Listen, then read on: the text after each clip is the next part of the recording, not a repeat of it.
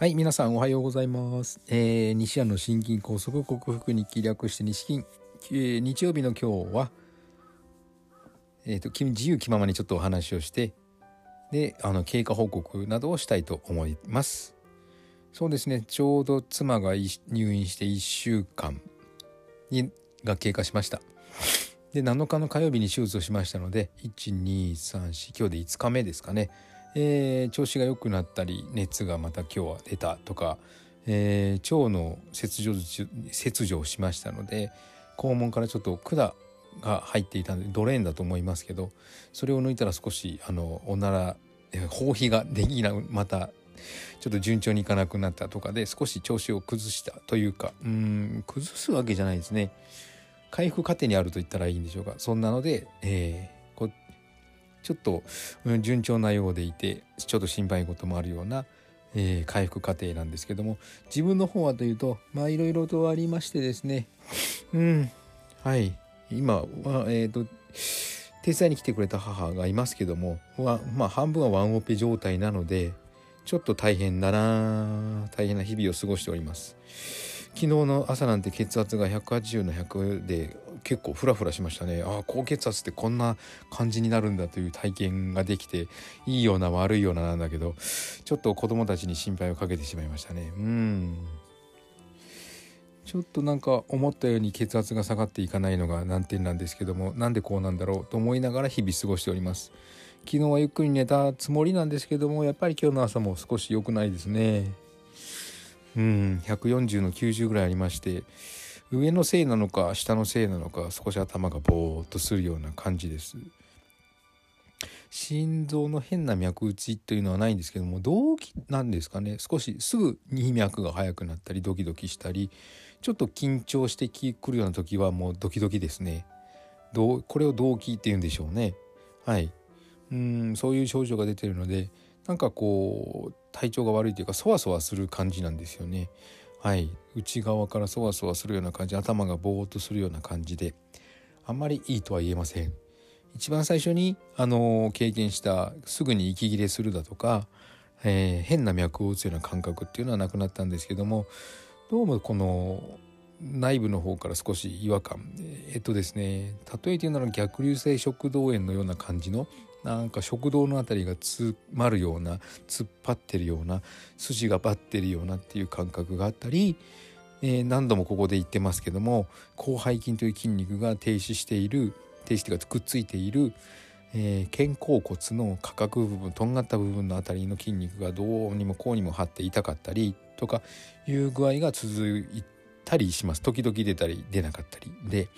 うんこれが回復過程なのかそれとも全然問題もなく普通に回復するのがオーソモレキュラなのかっていうのはよくわからないんですけどもまあやっぱりこう右肩上がりばかりではないでしょうね。ましてやタンパク質の吸収が良くない体質っていうのが分かっているので、えー作り替えターンオーバーがこちらが想像しているほどにうまくいっていないと捉えた方がいいのかもしれません。まあすぐに死んでしまうとかそういうことはないとは思いますけどもうんやはりこの情緒が不安定とか精神的に不安になったりしますので子どもたちにもあんまりいい影響ではないだろうなと思って平成を装いたいんですけどもなんかいまいちだなという感じでございます。はいそんなこんなで 1, 1週間が始まりますけども今週もまた今週はようやくちょっとようやくじゃないですね先週1週間はまあ慌ただしかったので運動ができなかったですから今週はちょっと運動再開をしたいんですけどもうまく隙間時間を作ることが、えー望まれるというか必要となってくる1週間だなと思っています。そうですねあの人生の岐路に立っているので仕事も変えてしまおうかというふうに今思っております。うん、大々的に変えて少し時間的な余裕というか心に余裕を作った方がいいのかな？とも思っていますね。なんか慌ただしくこの2年ほど動きすぎたかな？っていう感じがあります。自分の健康指導やインターネット上での仕事そして理学療法士の仕事にが2つ3つといった感じなのでもう理学療法士の仕事は諦めてそれをその経験が活かせる管理者の仕事を見つけましたのでそちらの方にシフトしようかと考えているところですね。はい。えー、オーソモレキュラですけども、えーと、ビタミンミネラルのことを今真剣に勉強しています。結合ビタミン結合ミネラルが昨日のお話でしたけどもはい。コラーゲンとかエラスチン。元になるのはそれを作る材料はタンパク質なんですけどもやはりビタミン CAE 鉄亜鉛銅あたりがないとそれがうまくできない。というのも分かってきて分かるので分かってきていることなので分かっていることなので。はい。そのビタミンミネラルを意識しながらタンパク質吸収率が良くないからといって取るのをやめずに、はい、地道に地道に取っていきたいと思います。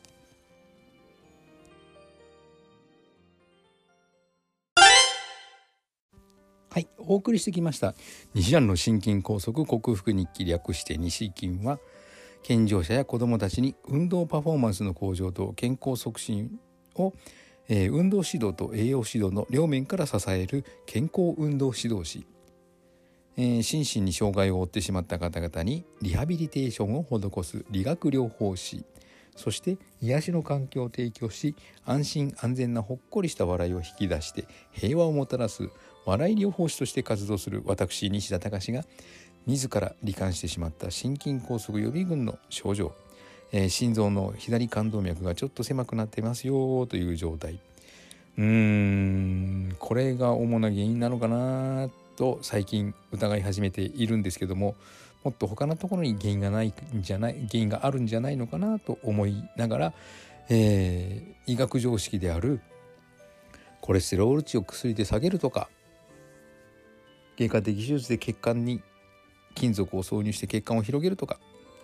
それとは全く別なオーソモレキュラー分子整合栄養学と呼ばれる栄養療法にて食べ物とサプリメントで十二分な栄養を補給し自己免疫力と自己治癒力を最大限に引き出してホメオスタシス生体向上性ですね。生命が自分の命を維持しようとするその能力を正常に働かせて病気を克服しようと実践しているその内容をお伝えしている音声ブログでございます。興味のある方は明日も聞いてくださるととても幸せでございます。週の始まり日曜日。素敵な1週間となりますよ皆さん今日も大切にお時間をお過ごしください。西田隆でした。ではまた。